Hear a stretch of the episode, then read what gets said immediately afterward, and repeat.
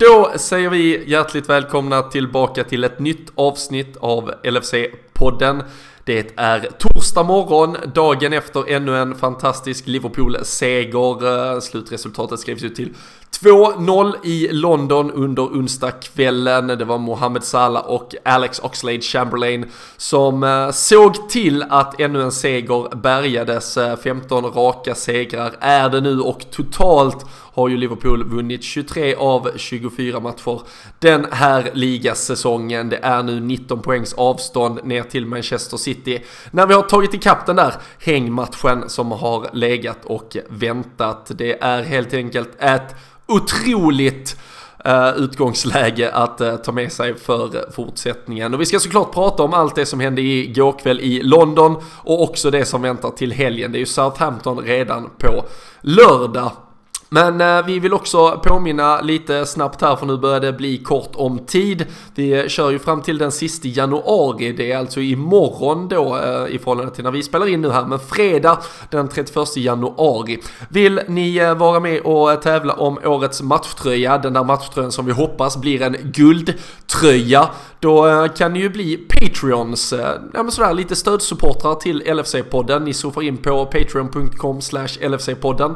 Man eh, donerar donerar 2 dollar i månaden och eh, genom att ni eh, blir Patreons så är ni också med nu här när vi stänger ner januari månad i utlottningen av eh, en matchtröja.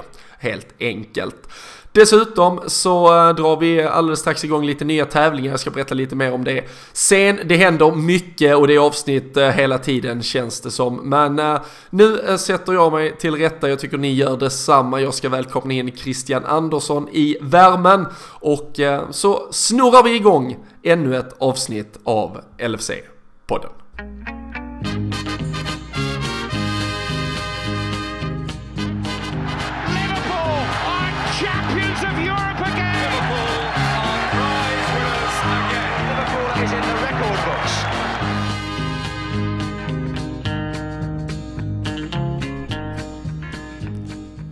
Ja, då sitter vi här eh, som sagt eh, torsdag morgon efter eh, en, ja, ännu en fantastisk seger. Kanske ingen sprudlande och helt exemplarisk insats, men en seger så gott som något och Christian, var, ja, orden är ju slut sedan länge, det vet vi. Men äh, ännu ett sätt att hitta en seger på kändes det som. Äh, vi behövde klara oss utan äh, Sadio Mané. Men ja, laget gör jobbet, kollektivet är starkt. det, det går inte att egentligen inte ja, att säga något mer om det här laget längre känns det som. Nej, det är kanske är lika bra att vi sitter tysta bara. ja, men lite. Det är ju, ja, det, det börjar bli löjligt nästan. Ja men det är som du säger här med orden är ju nästan till slut. Man kan fortsätta hylla dem och använda alla fina ord men det blir så här, man vet inte riktigt vad man ska säga längre och man sätter sig ner igår för att titta på matchen och det finns väl alltid en liten gnutta nervositet att liksom det är en hängmatch som känns ändå viktig att plocka poäng i just för att komma upp i, i samma antal spelade matcher och att man tar steget. Det blir 19 poängs skillnad, en jävligt stor skillnad liksom med stora marginaler för oss att fortsätta framåt. Så det känns liksom viktigt rent eh, psykiskt men eh, liksom det blir ändå den här känslan att vi har kontroll, vi, vi löser det och vi vinner. Och jag satt här med, med Selma, då, den lilla dottern, och på bröstet egentligen så jag firar väldigt försiktigt och tyst. Men det är mer lite det här att man, utan att man egentligen vill falla i den gropen, man blir också lite bekväm med de här vinsterna. Man, man är inte så orolig längre, även om jag alltid har en liten nervositet i mig. Så märker jag själv att jag har börjat slappna av på ett annat sätt. Och det kanske både är bra men samtidigt så ehm, får man väl kanske inte göra det i långa loppet heller utan man ska fortsätta och kämpa framåt. Men eh, det är lite den känslan som är, man är och balanserar på nu att man, man nästan till förväntar sig bara att Liverpool kommer köra över varenda lag och ja, man får väl kanske klappa sig för bröstet och känna att ja men vad fan det är väl bara att köra på men det är också lite eh, obehagligt att känna så för man har inte känt så på så så länge när det kommer just till Premier League-spelet. Nej men så är det ju äh, verkligen och äh, ja, men, eh, jag kan väl säga mitt, äh, mitt eventuella firande var väl lite beskedligare igår också. Jag får väl ursäkta ifall det låter som jag är lite förkyld och tilltäppt. Jag har väl fått någon form av äh, mansförkylning här så äh, känner att man är lite svagare än, äh, än vanligt. Man, man brukar ju inte vara stark men äh, idag är det lite extra kast och det var så i, igår också. Men, men det är som du säger att Eh, just den här känslan med att vi kommer ju vinna den är, eh, den, den är svårbalanserad för den är ju såklart alldeles eh, underbar men den är ju också jävligt märklig. För igår så så ser det ju inte alltid som sagt så himla sprudlande ut, alltså, men det är så otroligt ja, men stabilt, det är så organiserat, det är så enkelt. Um, jag satt med, ja, med frun och uh, såg matchen och vi alltså, konstaterade liksom där, även när vi hade gjort 1-0, ja men då, då försöker inte West Ham göra mål ändå liksom. Alltså, alla lag som möter oss vet att det bästa man kan ha mot oss, det är kanske ett, just ett måls underläge när det är 3-4 minuter kvar. Då är det värt att gå fram och försöka kvittera. Det finns inga lag som möter oss längre som går för att vinna. Ja, det är väl Manchester City undantaget. Men eh, det eh, är ju speciellt minst sagt att man kan göra 1-0 på bortaplan och sen fortsätta stå 5, 6, 7 meter in på offensiv planhalva och egentligen diktera villkoren bäst man vill. Även om det var mot ett svagt West Ham denna gången men vi gör ju det faktiskt varje match nu för tiden. Ja, det är ju precis så. Jag, jag har sagt det och du ser det här med. Den känslan är väldigt speciell. Den är märklig som fan faktiskt. Den, man har ju inte varit bortskämd med den tidigare. Just när vi pratar Premier League. Liksom, vi har gått och väntat så länge. Och just nu när man spelar då de här matcherna och även om det är en hängmatch som jag sa som känns så viktig så när man gör 1-0, det är som, det som, du säger, man, man slappnar av och känner att ja, det, det, det, är klart. Och det är väl en, för mig är det en väldigt märklig känsla för man, jag är inte den typen av supporter. Jag tror aldrig att det är klart egentligen men någonstans har det börjat komma in i mig också både i matcher och i det här ja, det är ju inget titelrace längre, men i Premier League-racet om man säger så, det har börjat smygas in att ja, men det ser ju rätt så klart ut. Nu är det 19 poäng. Eh, det krävs inte många mer matcher egentligen. Vi har råd att tappa poäng även om man vill slå rekord och så vidare. Man vill inte förlora. Vi, vi kan spela ett kryss här och där. Vi, vi kan ha en liten formdipp. Det, det, det kommer antagligen gå vägen ändå och den är märklig den känslan. Både fantastisk men lite obehaglig på samma gång. Men eh, som, som alltid, som jag nämnt här innan, så är det väl egentligen bara att vända det mot det positiva, stanna upp och njuta av det och så får vi hoppas på att Liverpool fortsätter på den här vägen. För det är ju det vi vill och det är det vi har velat så länge. Så att man kan heller inte klaga, men känslan är konstig. Ja, ja men verkligen. Det är väl bara att uh, skriva under på. Men uh, för att ta det någorlunda kronologiskt, framförallt de uh, val eh, Klopp gjorde Innan matchen, eh, Sadio Mané linkade ju av mot eh, Wolverhampton, eh, det minns vi alla från förra veckan och var ju inte spelklar till gårdagen. Han ser väl med, eller han kommer missa Southampton även nu till helgen men ska väl inte vara så illa däran utan bör kunna vara tillbaka i spel ganska snart. Men mot Wolverhampton så valde ju Klopp att slänga in Minamino i hetluften och ersätta honom där efter en dryg halvtimme. Igår så var det då dock från start istället. Divok Origi som var tillbaka in i eh, startelvan. Eh, tog egentligen platsen rakt av där ute till vänster eh, för Sadio Mané.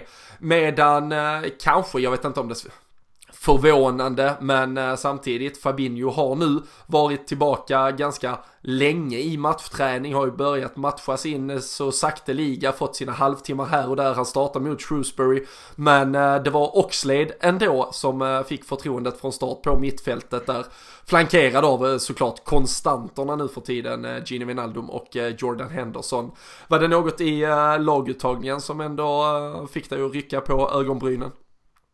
Nej, jag tyckte att det såg eh, rätt väntat ut. Att Origi går in hade jag förväntat mig och jag tyckte han gjorde det bra också. Jag tycker han liksom ger oss lite eh, andra alternativ utan att såklart man vill alltid ha Mané med men nu när han är skadad så tycker jag ändå Origi gör det jobbet fint och som sagt han är lite annorlunda spelare. Han är lite mer en fysisk spelare också men han har ändå snabbheten så att eh, jag tyckte han hade en bra match eh, på det här sättet och sen eh, när vi pratar också i Chamberlain jag menar, jag tycker att han har ju blivit utbytt i vissa matcher här senaste och det kanske är för att han inte riktigt ändå har de här 90 minuterna i kroppen med den här intensiteten som vi spelar. Men jag tycker ändå att han erbjuder mycket på mittfältet. Jag, igår som, som sagt så gör han ju mål och jag tycker han är jättebra. Jag, jag tycker han ger någonting som kanske inte riktigt finns när vi har den andra trion. Men sen tror jag också att Klopp håller fast vid det mittfältet som är nu just för att det, det går bra och Fabinho var ju inte direkt eh, imponerande mot Shrewsbury, precis som till exempel Lovren och Matip var inte, var, var inte det heller. Så att eh, jag ser ingen eh, egentligen anledning till att byta eller liksom börja laborera med ett mittfält så länge det inte krävs på grund av skador eller annat att man roterar. Jag tycker att det fungerar väldigt bra nu och det tyckte jag vi såg mot West Ham igår med. Att även om inte vårt spel alltid fungerar så tyckte jag att vårt mittfält var jäkligt snabba och aggressiva på att liksom eh, sätta press och vinna tillbaka boll. Så att det var ju mycket det som gjorde att vi faktiskt gick och vann matchen också. Att West Ham aldrig riktigt fick den chansen att styra spelet. Så ingenting konstigt egentligen. Jag tyckte det såg väldigt bra ut och jag tyckte att hela laget som du sa kollektivt gjorde ett eh, ordentligt bra jobb. Ja, nej men verkligen och uh, jag tycker där får ju, ja det blir ju också för uh, 12 uh, miljonte gången i ordningen man liksom berömmer Klopp för eh, sina, sina val och de beslut han tar. Men ja, jag tror ändå kanske många med mig, för jag började väl ändå känna att det var nog läge att ja, men spela in Fabinho igen, liksom gå tillbaka till det där mittfältet som under hela hösten var så fantastiskt, ja men hela förra säsongen egentligen stora delar var, var så briljant. Men eh, Klopp ser ju uppenbarligen det som som vi kanske också hade fått se mot Shrewsbury och det man faktiskt fick se när Fabinho kom in igår att han har inte liksom samma klipp i steget, han har inte samma liksom uh, vision, han har inte liksom riktigt, eh, ja men närvaron, han slår ju bort liksom, han tappar ju boll i två, tre riktigt farliga lägen faktiskt när bland annat den där situationen som leder till Declan Rice eh, skott på Allison och sen eh, Trents eh, supersäkra placering i stolpen för att vända på spelet. Men, ja men där får ju Klopp återigen rätt egentligen med det valet han gör genom att spela Oxlade. Dessutom så gör han ju såklart ett, ett mål som är superviktigt och finns väl kanske någon del i just när Mané är borta och även om Divock Origi ersätter liksom till till en helt okej okay nivå på den positionen så kanske man då ändå får in en ny dimension med Oxlade också. Och eh, det känns som att det kanske var den kombinationen men också helt enkelt att, att formen är där. Och eh, det här, den här situationen har vi också suttit med så många gånger vad gäller till exempel mittbackarna och, och mittfältarna att ja men det här är väl den bästa men eller är inte det här den bästa och, och det är ju ytterligare alltså Fabinho var inte han kanske bäst av alla i höstas men nu vet vi inte riktigt om vi får plats med han i laget. Och så har vi samtidigt ganska nyligen suttit och klagat på lite truppred hit och dit. Det här är ju ännu ett sånt jävla kvitto på, på vilket lag, och då pratar vi inte bara startelva, vi helt enkelt har för det angenäma problem för Klopp varje vecka numera. Ja, absolut. Och det är ju dit vi har velat komma så länge och vi är där med de här spelarna som finns på bänken. Och nu när Fabinho, som du säger, har varit skadad och ser lite rostig ut. Ja, men då kan vi ändå spela liksom ett mittfält med Henderson, Wijnaldum och Chamberlain som är liksom ja, världsklass rakt igenom på det sättet vi spelar fotboll. Så att jag menar då, då har vi gubbarna som gör jobbet på den nivå som krävs ändå.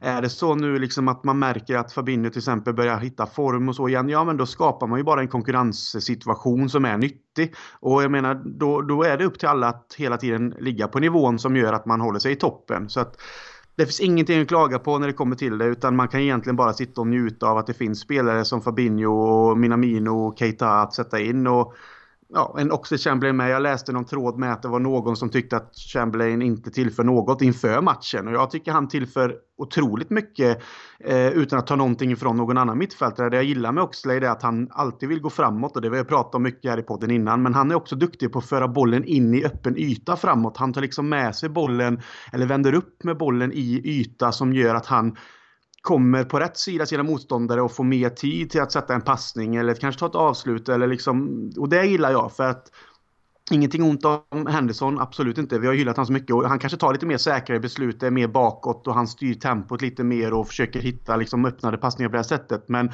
just en sån som Chamberlain, eh, offensiv kraft, så tycker jag om man har det där att tänket att jag ska framåt, jag ska in i en yta, jag ska hitta ett passningsalternativ och sen röra mig igen för att skapa ytterligare alternativ för personen eller spelaren som tar emot bollen då.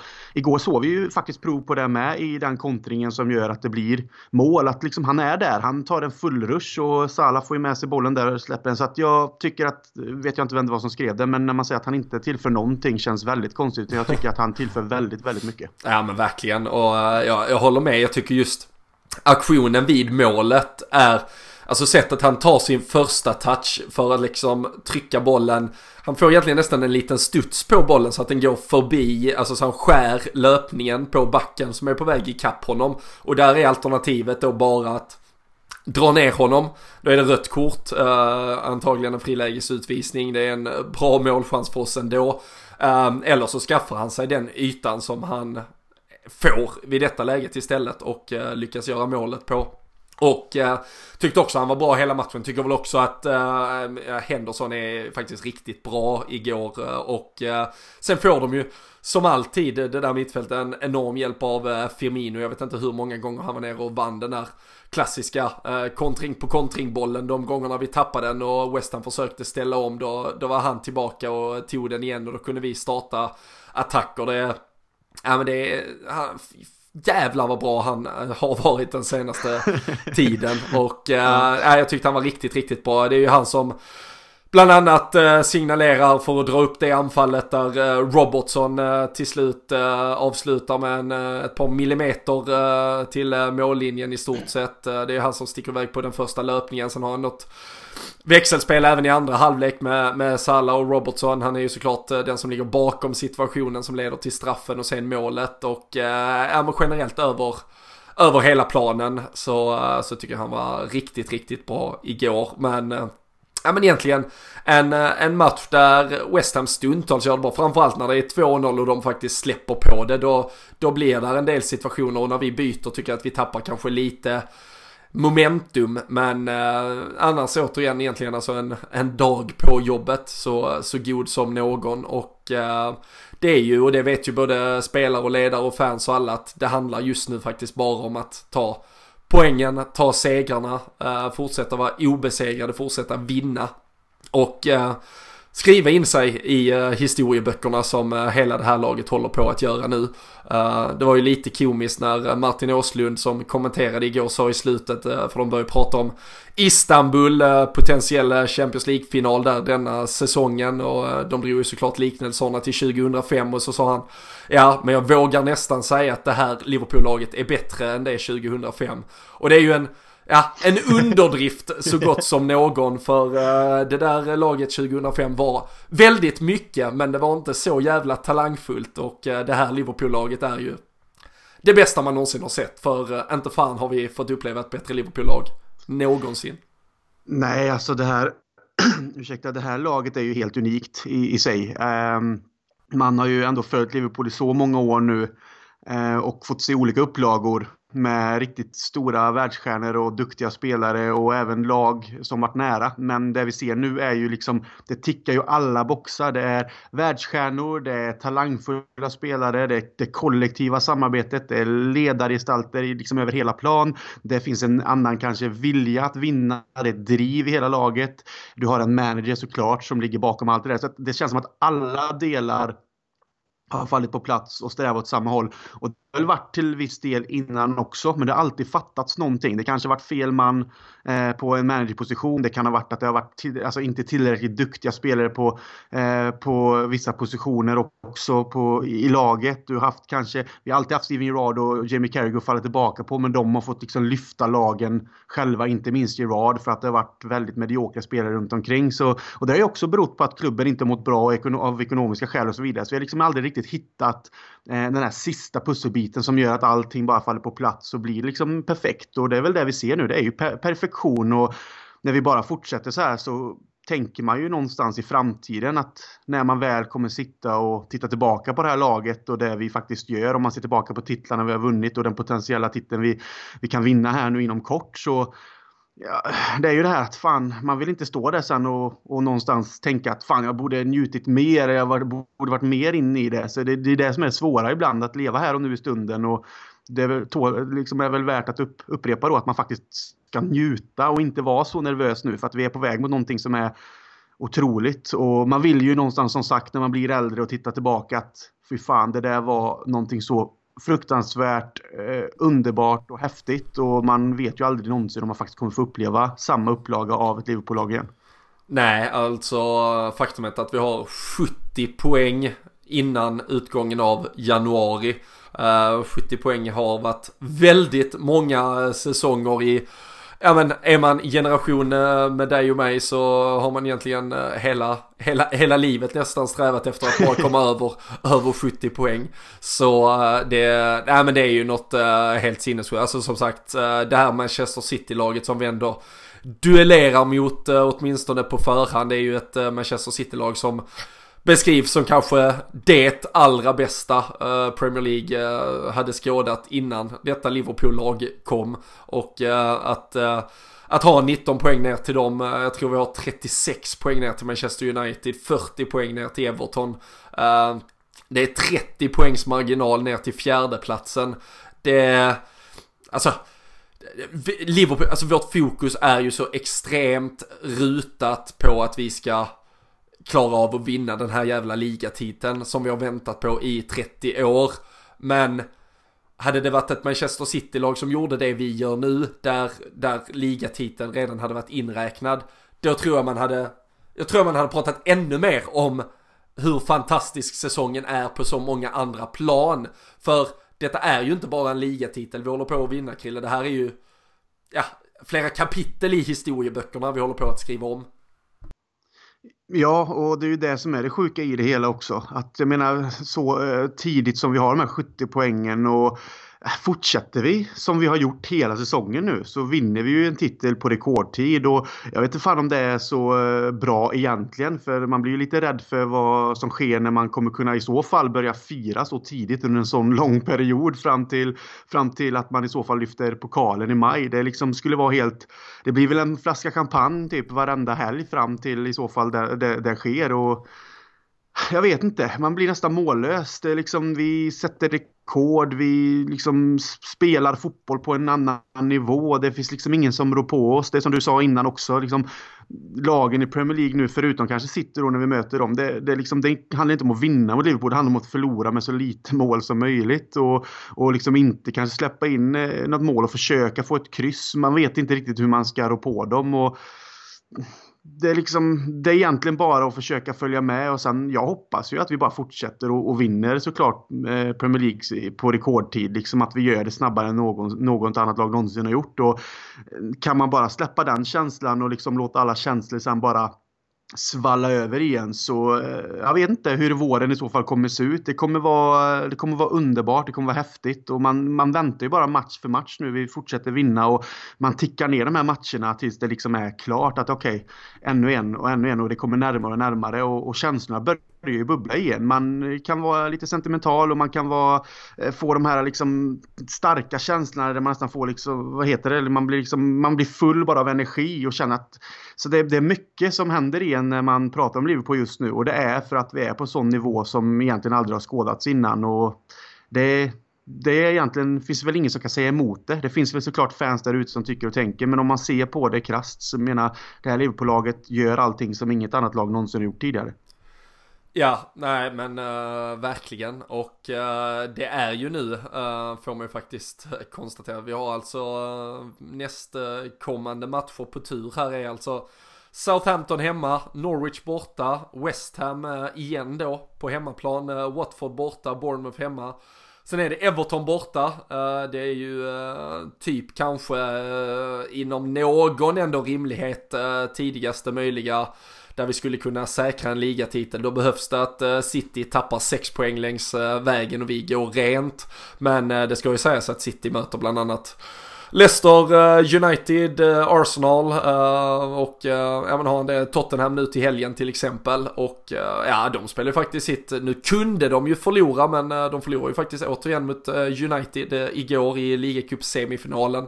Gick ju ändå till final men kan ju mycket väl vara att eh, United kan eh, sätta käppar i hjulet för dem eh, ytterligare en gång i ligaspelet längre fram här. Så Förutsättningarna finns ju verkligen.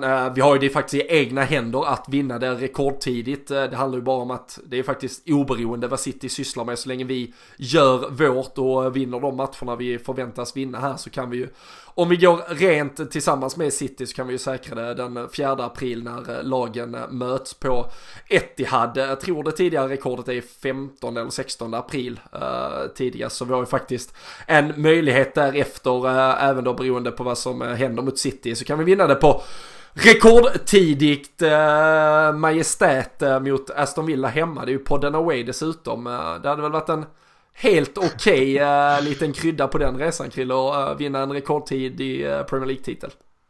Det har varit helt sjukt. Jag menar, man, jag personligen tänker tillbaka på alla matcher man fått vara med om när man bodde i England och egentligen vilken dålig period det egentligen var fast man njöt såklart till fullo när man var på plats. Så är det ju liksom man tänker att man åker över på podden away för en sån match där potentiellt skulle kunna vara att man vinner en Premier League och då tänker jag ju på våra lyssnare som faktiskt, ja men det vore jävligt kul att följa med grabbarna liksom i podden och se på fotboll. Och så bokar man in den matchen och så ligger den ändå inom ramarna att vara den matchen.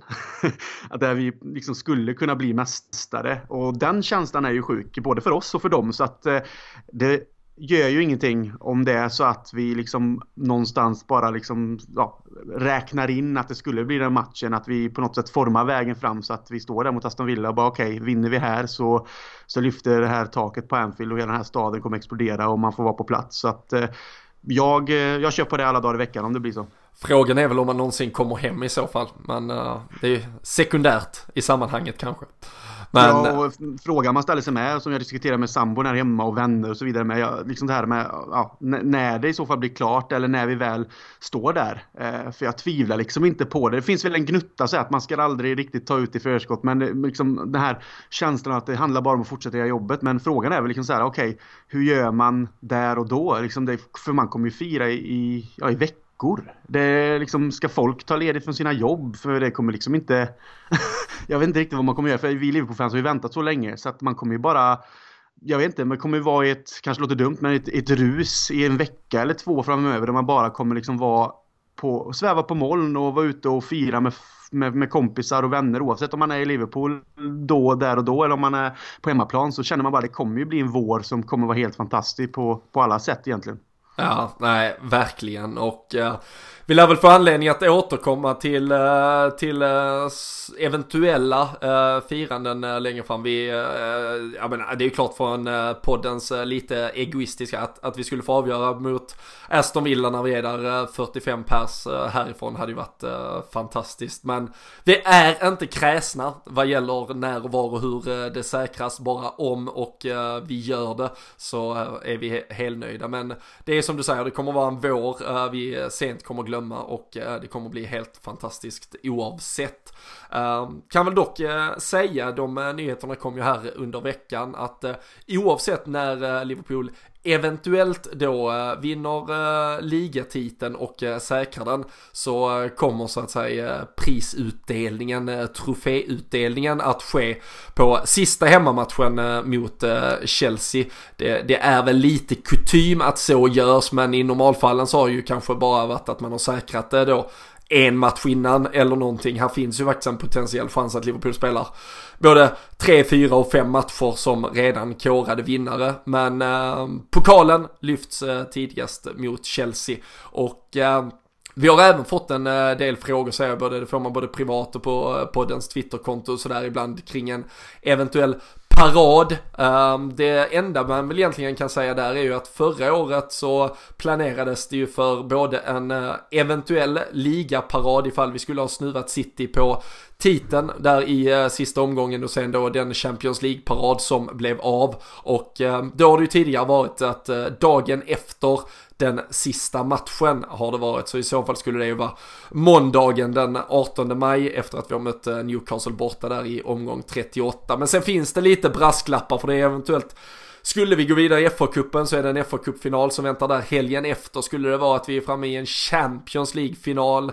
så uh, kanske man vill denna gången när det då är säkrat, eventuellt på förhand, kanske man vill slå ihop allt till eh, något stort jävla baluns. Men vi vet helt enkelt inte mer än någon annan kan man väl bara säga i alla fall. Vi, uh, vi hoppas och förstår att väldigt många vill vara på plats när det här laget ska förhoppningsvis firas. Men vi vet tyvärr inte mer än så direkt. Vi vet inte så kommer det säkert ut via våra kanaler men eh, där är det ju framförallt lfc.se som är kanonbra att eh, ha som eh, sin trygga hamn. Börja er morgon där och stäng ner kvällen med ett besök så, så vet ni alltid vad som gäller vad som händer i och kring Liverpool dagligen. Men eh, vi eh, får väl kanske eh, ändå bara stanna vid ett par andra punkter från eh, matchen Krille. Vi ska ju blicka framåt också mot eh, Southampton. Eh, vi måste faktiskt också bara stanna vid Joe Gomez. vi pratar om det här med spelare som har kommit in, ersatt någon annan, man vet inte riktigt, är han egentligen den bästa, den den bästa, borde vi spela si eller så? på hans senaste 35 matcher Ska sägas, det är inte 35 starter, 35 senaste så här involveringar, så vissa matcher kanske han bara har hoppat in och spelat i slutskedet och så vidare. Men han har släppt in åtta mål. Rekordet för en hel säsong, det hade ju visserligen ett galet defensivt och superstabilt Chelsea under José Mourinho. De släppte in 14 mål på 38 matcher eh, och som sagt, Joe Gomez har inte spelat 90 minuter i alla de här 35, men ändå, alltså åtta insläppta på 35 matcher. Uh, och det är ju bara, alltså, är han Englands bästa mittback? Nu helt plötsligt. Han som vi satt och frågasatte i höstas om han var på väg tillbaka eller inte. Ja, alltså som man ser det nu så är det inget tvivel om att det är Englands bästa mittback. Jag menar, eh, vi pratar ju om hans skada, att det tar tid att komma tillbaka. Vi ser det ju med, vi såg det med Oxlade, vi ser det lite med Fabinho med. Men nu när han har fått komma in i det och blivit varm i kläderna igen så Ja, han spelar ju på fotboll på den nivån som vi såg han göra i början av, av förra säsongen när han var med van Dijk och vi liksom tyckte att shit, det här mittbacksparet är ju kanske det bästa som finns liksom i Europa och kanske världen också. Så när man ser till helheten och vad vi uträttade. Så att han blev skadad är oturligt. Han har haft de problemen. Vi hoppas att han slipper dem framöver såklart. Att det är någonting han lägger bakom sig. För han är fortfarande så jäkla ung. Han håller hög nivå och får vi ha honom skadefri framöver så finns det liksom egentligen inga tvivel om att han, han når samma höjder som en van Dijk. Jag tycker att Gomes är otroligt bra och det har vi pratat om ända sedan han egentligen anslöt till Liverpool som 17-åring. Att han har en, en råtalang. Det handlar bara om att man ska förvalta den och Klopp är rätt person för det. Men just nu finns det inga tvivel om att någon ens hotar den eh, positionen som han, som in, han innehar som Englands bästa mittback. För han spelar, han har så stort, stort register i sitt spel, likt van Dijk. Det, jag tycker det finns en del likheter också. De är inte helt lika, men det finns ändå en säkerhet, en snabbhet, en följsamhet, smidighet, eh, läser spelet, liksom styrka. Han är duktig med boll också så att eh, som sagt åldern har han för sig så han kan bara fortsätta utvecklas och bara han slipper skador så nej här har vi liksom en, en diamant som bara fortsätter att slipas och som kommer antagligen tillhöra världseliten under lång tid framöver. Så underbart bara att han är i Liverpool. Ja, ja verkligen. Och att han har hittat eh, tillbaka till eh, den eh, storform som, eh, ja som du säger, där eh, han och eh, van Dijk under inledningen av förra säsongen eh, byggde ihop egentligen eh, hela Europas eh, kanske säkraste och mest eh, stabila försvar. Och nu är det ju verkligen eh, tillbaka. Vi har släppt in eh, ett mål sen, ett ligamål då sen vi, sen vi mötte Everton i början av december. Så det har egentligen passerat två månader och en helvetes massa matcher. Och det är bara Chimenez förra veckan som har tagit sig eh, förbi oss eh, och eh, som vi nämnde där med spelschemat som väntar så finns det ju goda möjligheter att fortsätta ehm, spika igen och addera nollor till samlingen. Och det är ju ganska kul när man tittar på, ehm, det var ju en del efterspel till Manchester City, Liverpool på Anfield i höstas när Raheem Sterling och Joe Gomez eh, hamnade i luven på varandra. Det blev lite efterspel av det på eh, Englands eh, landslagssamling. Joe Gomez buades ut av publiken på Wembley när han kom in trots att det absolut inte var han som hade gjort något fel i sammanhanget och det var någon som skrev ganska kul att Raheem Sterling har ju däremot sedan dess sett ut som a poor man's Alex Iwobi och det eh, ligger något i det. Han har ju varit eh, helt ur slag faktiskt. Eh, ja men hela det här vinterhalvåret.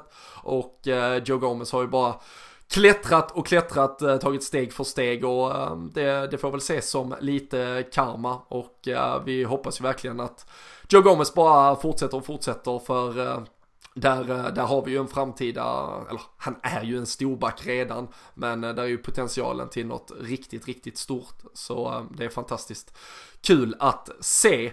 Uh, vi har uh, pratat om uh, 2-0 målet en del redan och vi har väl hoppat ganska friskt eh, kronologiskt men vi får väl ta ett litet stopp även vid 1-0 målet och straffsituationen. Hur, hur upplevde du situationen och var du säker på straff eller började du tänka på datorskärmar och annat som skulle analyseras?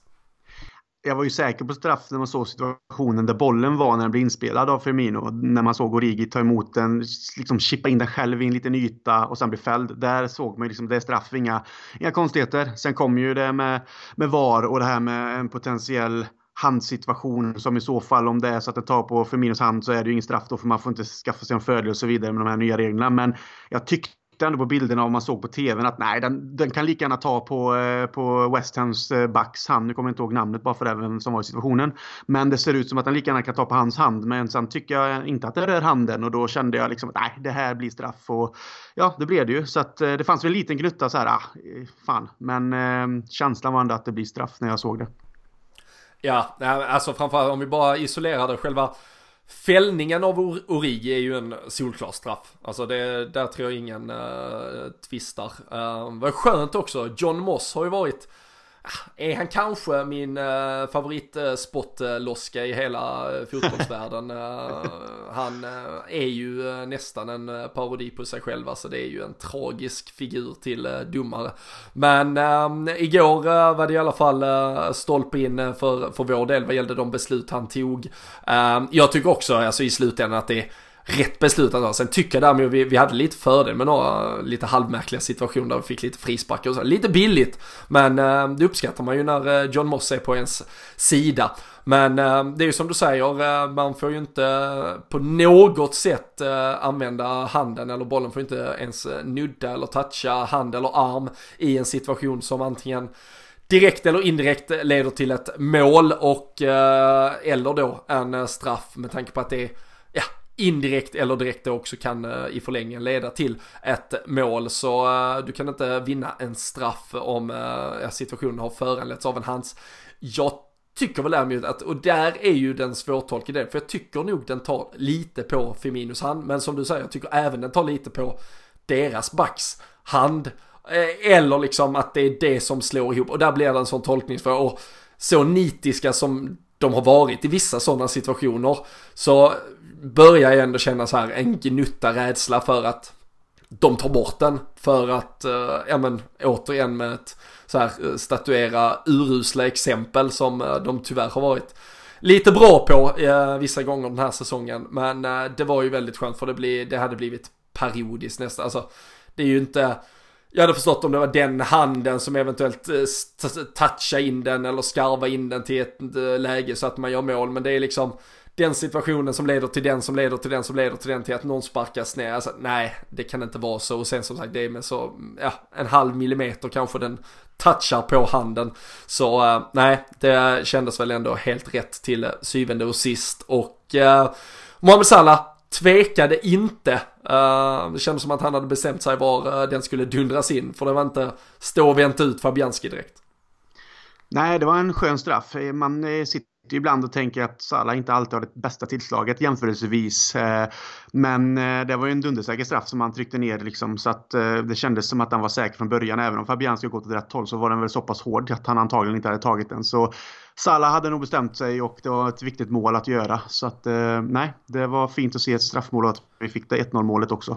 Kändes generellt som att Salah eh, var på ja, men spelhumör. Jag tyckte han var riktigt bra hela matchen. Får ju också assist till eh, 2-0 målet och det, vi har ju pratat mycket om att det kan finnas någon intern liten kamp mellan han och Sadio Mané vad gäller att eh, göra mål, att få vara lite stjärna. Men eh, samtidigt så tycker jag det visar på lite ansvar när Sadio Mané inte är med och han spelar ju faktiskt fram till många situationer. Jag nämnde att det var många fina konstellationer där med framförallt kanske Salah, Firmino och Robertson eh, när de liksom la upp den till varandra. Det var flinka fötter och klackar hit och dit men han kändes på spelhumör, involverad. Håller du med om det?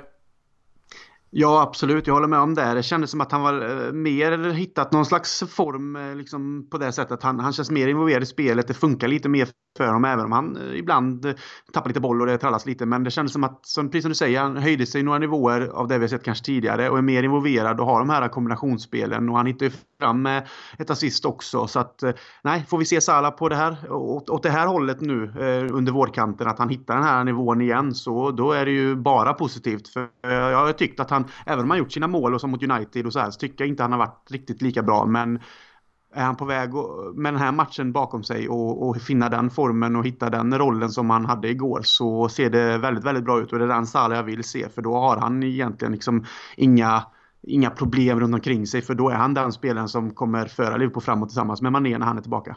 Och Firmino såklart. Upplagt för ett uh, hattrick på lördag kanske? Southampton hemma? Ja, det vore faktiskt fint om det skulle vara så. Det, det är ju så 15 hemma och ja, det är ju en eh, kanske släkten är värst situation med Ing som är i fin form. Men det känns som att Liverpool kommer kunna ja, lösa det också. Och han får jättegärna göra hattrick, alla tycker jag. Jajamensan, det tycker jag också låter eh, klokt. Eh, han har också fått ersätta Sadio Mané i eh, mitt fantasylag nu så jag hoppas att han levererar och jag nämnde ju lite inledningsvis här i introt att vi hade nya men, tävlingar och annat kul på gång. Det är ju som sagt sista chansen nu här idag eller imorgon för er att bli Patreons ifall ni vill vara med och tävla om matchtröjan. Vi blir såklart superglada ifall man vill bli Patreon även längre fram och det är ju alltid öppet att eh, anmäla sig och eh, bli eh, Patreon och eh, helt enkelt stödja eh, LFC-podden. Men eh, blir ni det idag eller imorgon då har ni ju chansen att eh, vinna en eh, matchtröja dessutom. Men eh, sen direkt efter det, tävlingarna står som spön i backen för med start på lördag så kör vi också en fantasy-tävling. Vi har ju en eh, liga där eh, ni redan är väldigt många med och eh, för att få lite extra spänning, eh, det var ju mycket snack för er som är insatta i det här med fantasy, var det väldigt många eftersom Liverpool nu hade två matcher då, en så kallad double game week så finns det ju möjligheter att använda ja, funktioner som eh, trippelkapten och annat för att få lite extra poäng och det var kanske många som var lite besvikna på sina utfall där. Vi har förstått att folk är lite uppgivna kring eh, sina fantasylag men nu ger vi er en liten skjuts, en liten extra hjälp för att uh, hitta motivation igen. Så hela februari tävlar vi. Vi eh, ser vem som gör eh, bäst poäng totalt sett på eh, de matcher som tillhör februari månad och vinnaren där vinner något kul pris från Sam Dodds.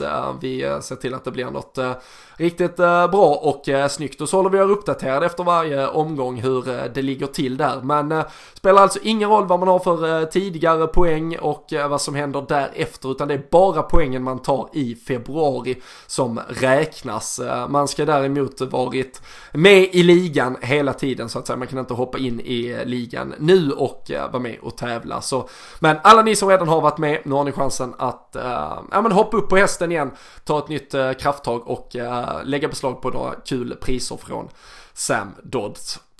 Och eh, ja, det är ju som sagt eh, Southampton som väntar eh, till helgen Krille. Skojar kanske lite kring ett hattrick på så här, men det känns ju potentiellt som en match där vi ska kunna... Southampton har varit bättre på senare tid ska sägas. Men det blir ju verkligen en match där vi går in som superfavoriter och bör kunna städa av dem. Det känns ju som en perfekt match att ha på en Anfield eh, med all respekt för Southampton såklart och Ings i en fin form. Men jag menar att vi kommer från West Ham och hängmatchen där vi vinner och så få komma tillbaka till Anfield mot en motstånd som vi är storfavorit emot. så känns det Eh, ja, det känns underbart på det här sättet att det hade kunnat vara liksom ett, ett, ett, svårare lag som kom på besök. Och nu känner man liksom att det här är ju möjligheten då. Hängmatchen är vunnen och sen tar vi krafttag och förhoppningsvis då vinner mot 15 och sätter ytterligare steg mot titeln och sätter press på de andra. Så att eh, nej, jag tycker att det kan inte komma lägligare, lägligare ändå. Och då får man väl någonstans ändå, ja, man får ju ha lite respekt för andra lag också. Men det känns som att det här är ett lag som vi ändå ska klara av utan, utan egentliga konstigheter. Och som du sa, Salah får jättegärna ha ett finger med i det spelet. Mm. De äh, ligger ju för närvarande på äh, nionde plats, har ju ryckt upp sig rejält, hade en äh, riktigt tung start och som du har nämnt här, Danny Ings är ju i stekhet form. Han fick vila senast men bör ju såklart vara tillbaka nu mot Liverpool och uh, släkten uh, är ju uh, värst ibland. Jag tror han kommer få ett ganska alltså, gott mottagande. Jag tror alla Liverpool-fans är jävligt glada för att han efter år av skadehelvete nu är liksom up and running och gör det riktigt bra. Och han skulle ju med en riktigt bra avslutning nu här säkert kunna i alla fall utmana om en uh, plats i den uh, engelska landslagstruppen. Det var nog en dörr han trodde var stängd uh, för bara någon säsong sedan. Men till EM till sommaren så tror jag han skulle kunna bli aktuell uh, om han fortsätter på det spåret han är på nu. Och uh, det är ju ganska intressant med uh, tabelläget generellt där. Southampton som sagt på nionde plats, 31 poäng. Men äh, vet du vad det skiljer från Manchester United på femte plats till Newcastle på fjortonde plats? Ingen aning. Fyra poäng. ja. Så, för jag, jag känner så här, fan Southampton de borde inte ligga så högt. Men de är ju en poäng då alltså före Arsenal, Crystal Palace, Everton, Burnley och Newcastle som alla har 30 poäng. Så eh, det är um, extremt tajt uh, eh, där i det, med, om man säger, mellanskiktet i alla fall. Så uh, det är ju Kanske inte den här matchen Southampton hoppas och tror att de ska vinna. De har faktiskt också ett ganska så enkelt och bra spelschema efter Liverpool. Så ehm, det finns väl en möjlighet om man ser det ur Liverpool-perspektiv att de är nöjda med egentligen vad som helst just på lördag. Sen vet de att det väntar, ja, matcher med större potential på eh, tre poäng lite längre fram.